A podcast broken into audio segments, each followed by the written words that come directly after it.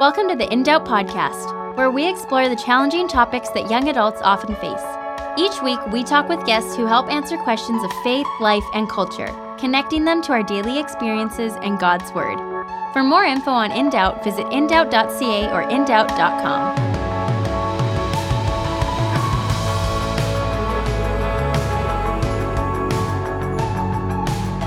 Hey, my name is Isaac, host of In Doubt. We've been asked before what the name In Doubt even means, so let me explain.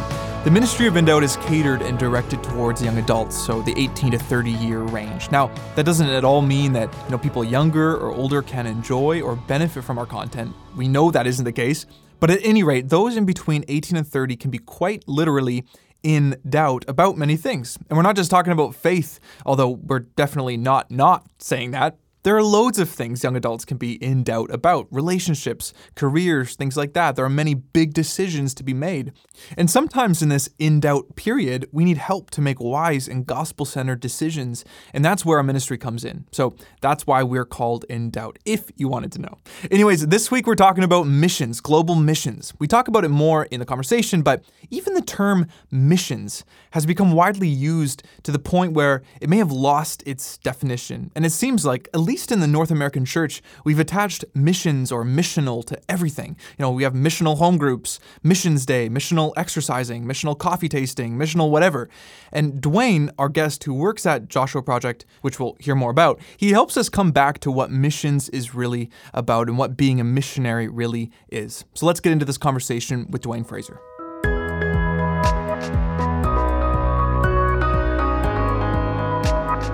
Well, with me today is Duane Frasier. Duane works uh, as a researcher for Joshua Project, which I'll let Duane explain uh, in a short period of time. But first, Duane, why don't you tell us a bit about yourself? How did you come to know Jesus, and where are you at now in your day to day life?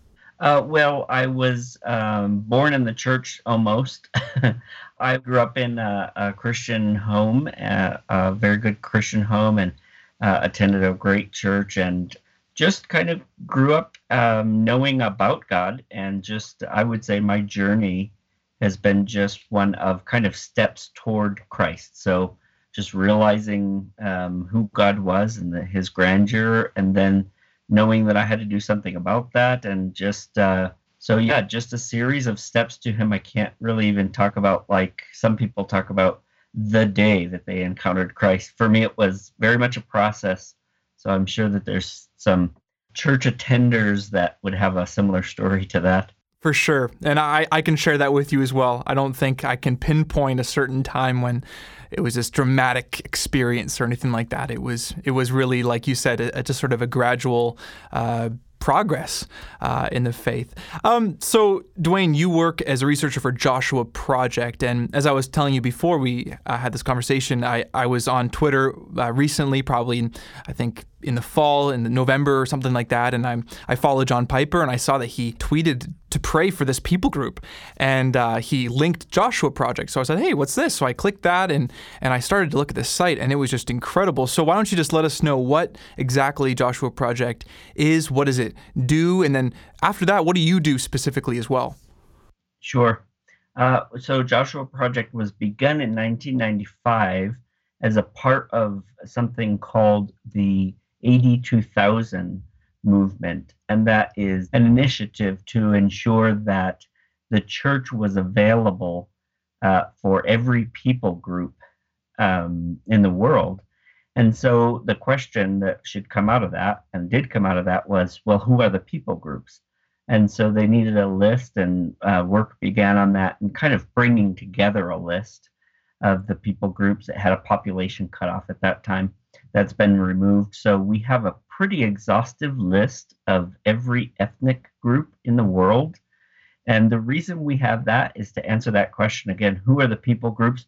But specifically to answer what does the Bible mean when it says to go to the nations? Um, so we understand the word nations in the in the New Testament is all, almost always comes from this Greek word ethne, and so um, that you can kind of hear ethnic in that. So missions um, is to um, to those ethnic groups. The gospel must get to all of those those groups. So um, yeah, we just have that list and then an indication of whether or not the gospel is available for those people groups. Yeah, and it, it's incredible. So, just so our listeners can kind of get an idea, uh, I went on to Joshua Project yesterday, and I have it up on my screen right now. And I, I click Canada because uh, I'm Canadian, and I just want to say, okay, what do they have about Canada? So, when I open the screen on Canada, just so our listeners can know, on my right hand side, I see this this map of of Canada with all these little dots, colored dots all over the place in every province almost. And then to my left, I have this little chart that has these stats. So I can see there's a number of people groups, 273. Now, when you say people groups, how, how, how do you guys define people groups? Because you said you had a number there before, but yeah, how does that work? That's a wonderful question. And um, it kind of comes out of um, um, definition from the 80s, actually, about what a people group is.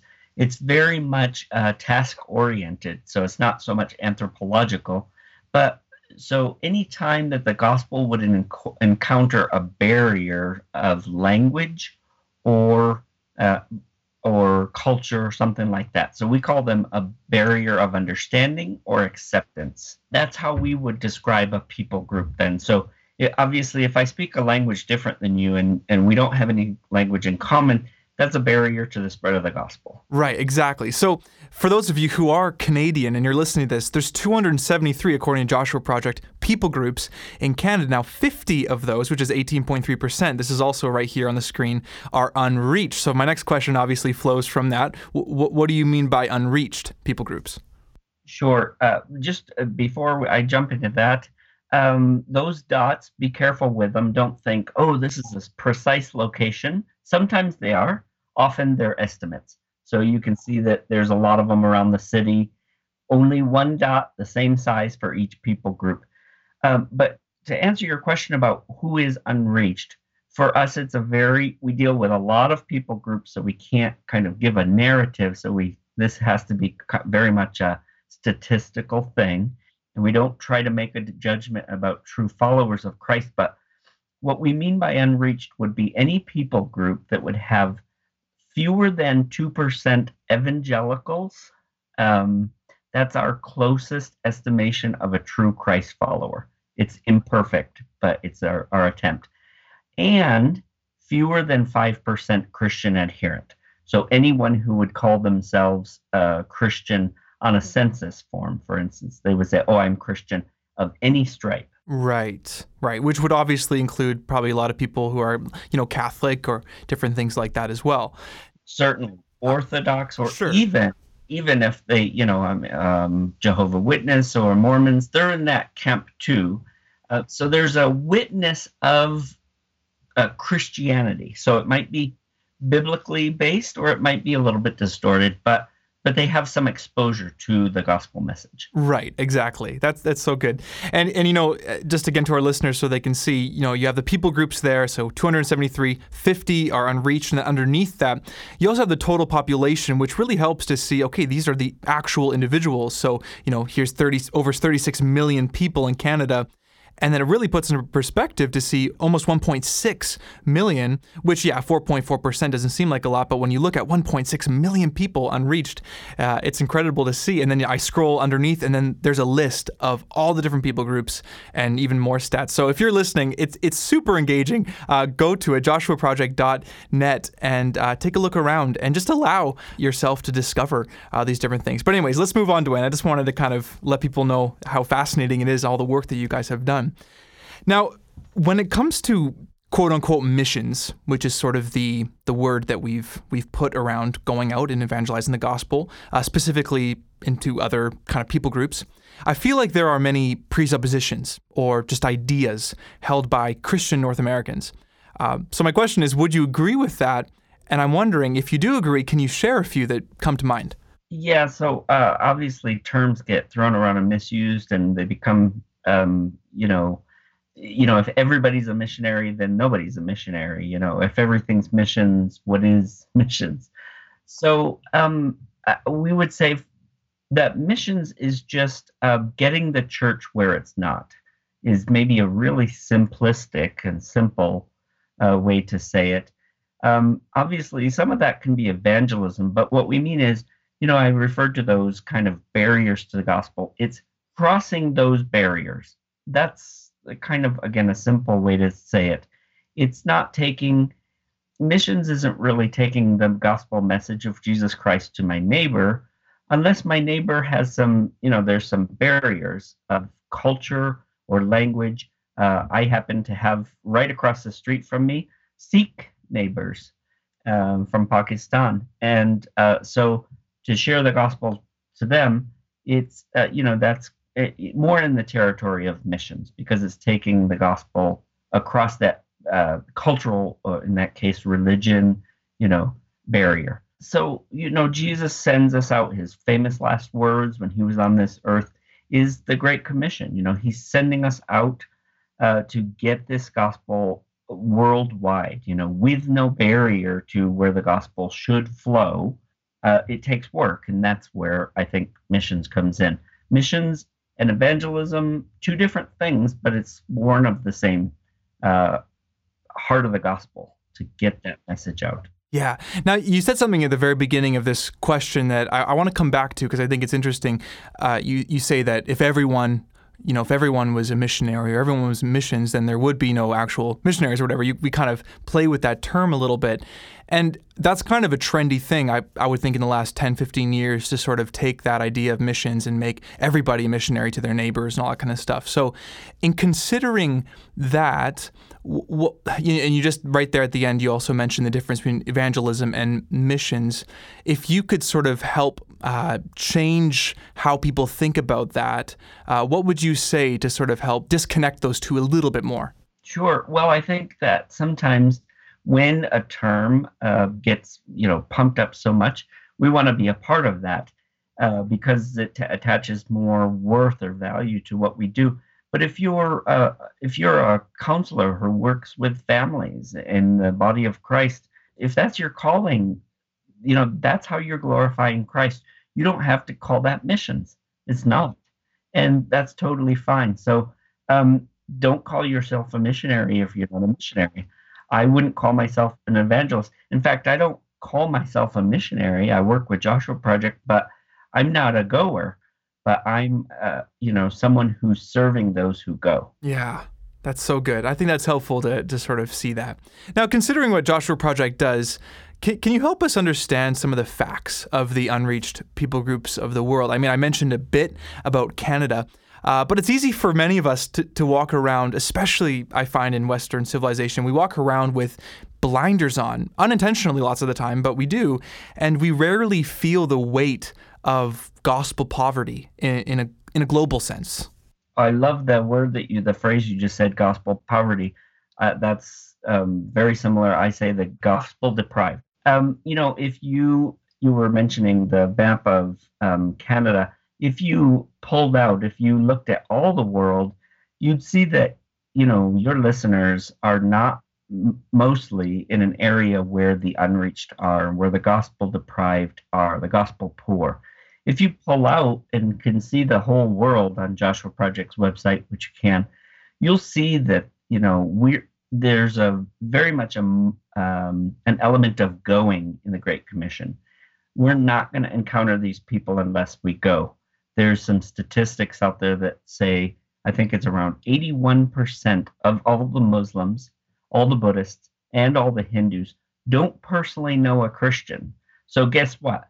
In order to get the message to them, there's going to be some travel involved by someone. We have to go because again, if you look at the map of um, Canada, as you said, they're they're not unreached. You know your your province is not unreached. Your neighborhood is not unreached with the gospel. The people groups are unreached or reached the gospel.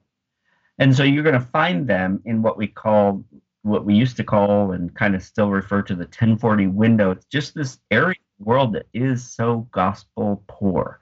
And we need to focus as a gospel as a as a church body on that area of the world. I've heard that said, but uh, where is that area? So the 1040 window, it's talking about coordinates, you know, latitude and longitude and 10, 10 degrees um, north and 40 degrees south of the equator. And then its borders extend from kind of uh, the the western, the you know the northwest of Africa and extends over to um, Indonesia and it includes um, North North Korea. It's kind of an imperfect window, but if you would look at the dots in the global perspective, you wouldn't need me to draw that out. You would see that automatically. You'd see a lot of red dots in, showing that there's unreached groups there. Yeah, for sure. Now, I, I want to talk a little bit more in in just a moment uh, about how someone you know kind of knows if they should be doing that kind of stuff, and I think I think you'd enjoy talking into that. But before we get there, Duane, when you think of the last two decades, let's say, do you see an increase or a decrease in both the awareness uh, of missions? uh, but also the involvement in missions and, and why? Uh, it's interesting. If you had asked me that um, a decade ago, I think I might, might have talked about a decrease. Um, even the term unreached was kind of uh, falling out of vogue. It was kind of came up into in the 70s uh, with a you know kind of a highlight in the Lausanne movement and the, the um, U.S. Center for World Mission um, Dr. Ralph Winter talked about the, the term and the need.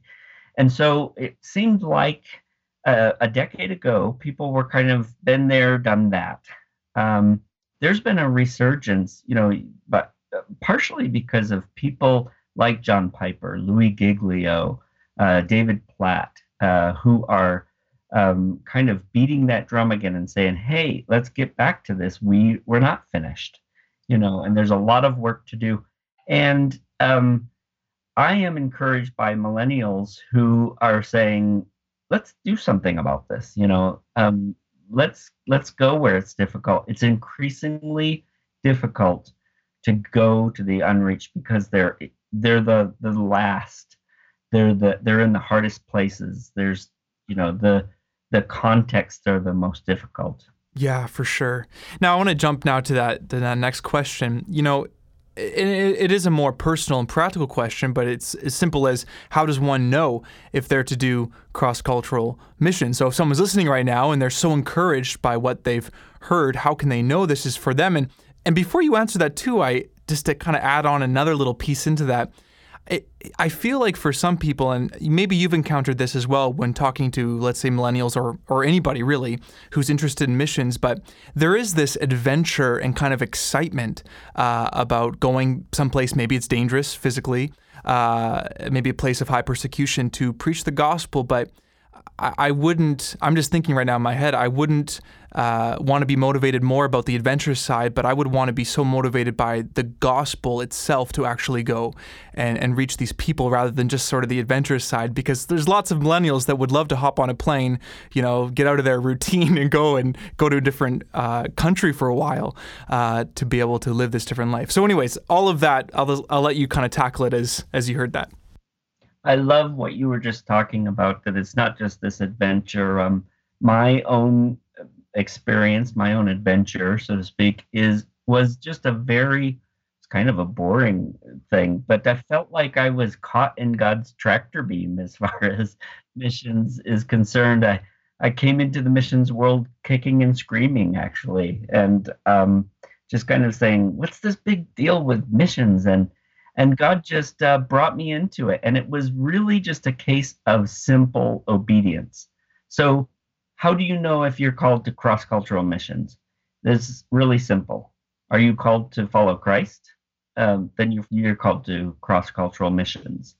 Now, I want to uh, kind of uh, specify what I mean by that. And I don't, again, not everybody should go. It's kind of like a, uh, you know, like I think about World War II. There were a lot of people, a lot of Americans, for instance, talk. I just was watching a, a documentary about that a lot of people that just stayed here in the United States, of course, and they were just helping that war effort. They weren't going, they weren't the boots on the ground.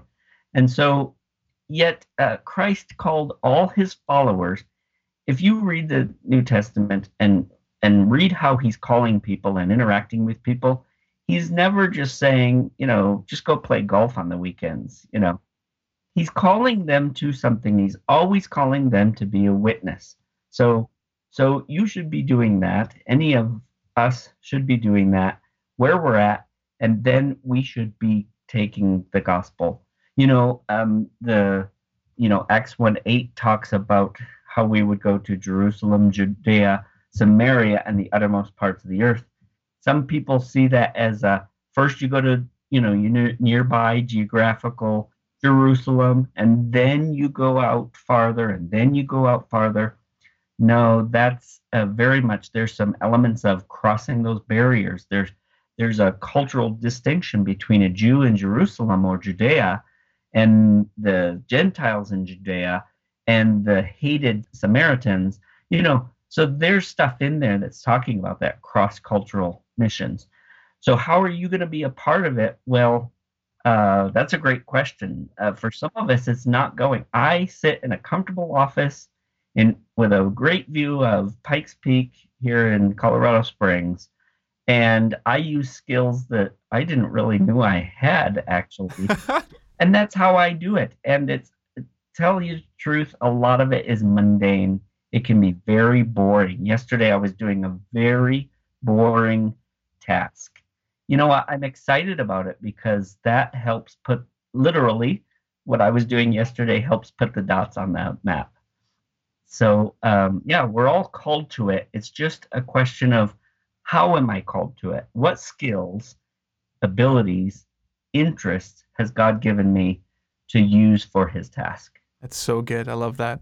Uh, as we conclude, Duane, I was wondering if you would uh, wouldn't mind sharing with us a story of just the power of the gospel in missions, because I'm sure that through uh, Joshua Project, you've heard uh, stories of maybe people writing in or, or, or what have you.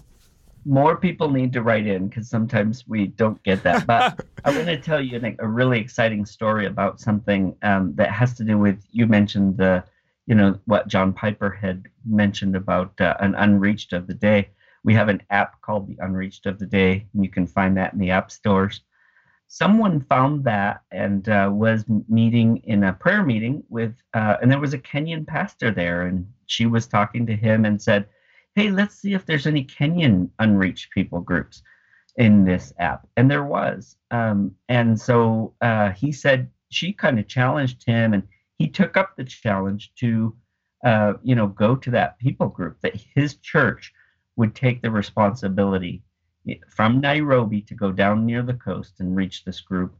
And so he got on a plane and on a bus and on a in a taxi and a canoe and then on a motorbike. And he even had to dress as a cop at one point because of a terrorist a terrorist group in the area. You know what? He got the gospel to that small uh, people group in Kenya. And they responded immediately. They were ready. They wanted the, they needed something. They needed that message of Christ. Who was going to take it? Uh, someone stepped up. And that just, that's what gets me motivated every day. That's so cool. That's what helps you, like you did yesterday, sit down and do a really boring, mundane task. That's exactly right. That's so good. Well, Duane, it's been such a great pleasure to talk with you about uh, global missions and Joshua Project. Uh, I just want to thank you. I'm sure our listeners would also thank you and the fellow servants at Joshua Project for your just incredible work. Uh, that really is an astounding resource for uh, individual Christians, uh, churches, organizations, uh, obviously for that church that you were just talking about as well. Uh, if you are interested, joshuaproject.net. It's that simple. Go there. You could literally spend hours. Lots of us millennials, we like to go on our phones, you know, before bed, which is not a good idea. But if you are still in that habit of doing that, go on joshuaproject.net and you can literally spend just as much time on there than as you do on Facebook and everything like that. There's just an endless amount of information and resources there. And also, uh, Duane was just talking about that app, uh, Unreached of the Day. Uh, you can find that on the iTunes Store, and I'll also put the links for everything on the episode page. But, anyways, Duane, I want to just thank you so much for taking time out of your day to talk to me. Isaac, thanks for the opportunity to share. That was Duane Frasier from Joshua Project. The links to the Joshua Project website and the app, Unreached of the Day, uh, can be found on our episode page. In addition to what Duane has talked to us about already in this conversation, I'd like to give all of us just a peek at one unreached people group and the reality they face. So I'm going to use the Unreached of the Day app and we'll see who shows up. Well, the featured people group today is the Badi people living mostly in central to northeast India. Their population here is over 625,000, with, according to Joshua Project, just a small group of believers. And the worldview or religion that captivates the majority of the Badi people is Hinduism.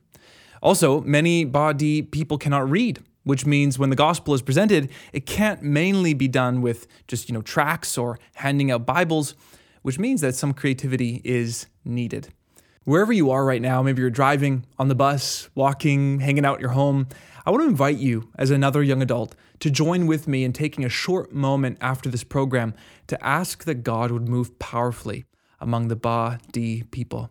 Joshua Project provides outreach ideas and prayer points to help us in our consideration and prayers for the various unreached people groups, and in this case, the Badi people. Joshua Project writes in terms of outreach ideas that teachers can help educate Badi children and instruct adults in new job skills. Films and radio programs are available in Hindi, the main language of the Badi.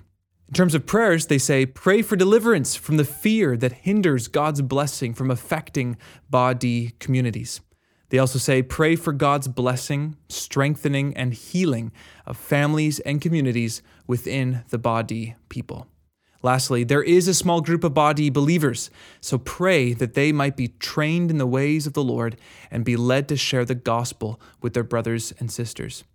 So I want to invite you to take a moment after this program just to pray for the Badi people. Well, shifting gears as we wrap up, everything we do at In Doubt, it costs us, as you'd imagine. Yet we give it out for free. We rely on God's provision through generous donors who believe in our mission to really, you know, bring the gospel to the relevant issues of life and faith today. If you're interested in making a financial donation, just head to our site and click the donate button. We'd be so appreciative. Well, I'm Isaac, and next week we hear from Andrew Rokeby, a new missionary who is preparing with his family to make disciples in Japan. See you then.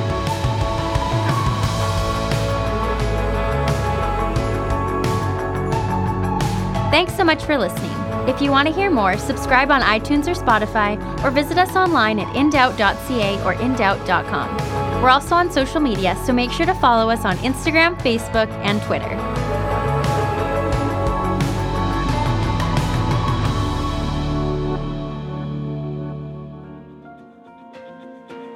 Hi, Ben Lowell, Director of Good News Global Media's In Doubt. If you listen to today's program, you're either a young person looking to understand how the Bible speaks to current issues of life, faith, and culture, or you're someone passionate to see young people grow in their walk with Jesus and understand the Bible. We want to thank you for being with us and encourage you to touch base by emailing info at indoubt.ca or in the U.S., info at indoubt.com. Also, we want to let you know that In Doubt is a ministry that only exists through the support of donors. So every gift of any amount means so much. For more information, visit indoubt.ca or in the US, indoubt.com.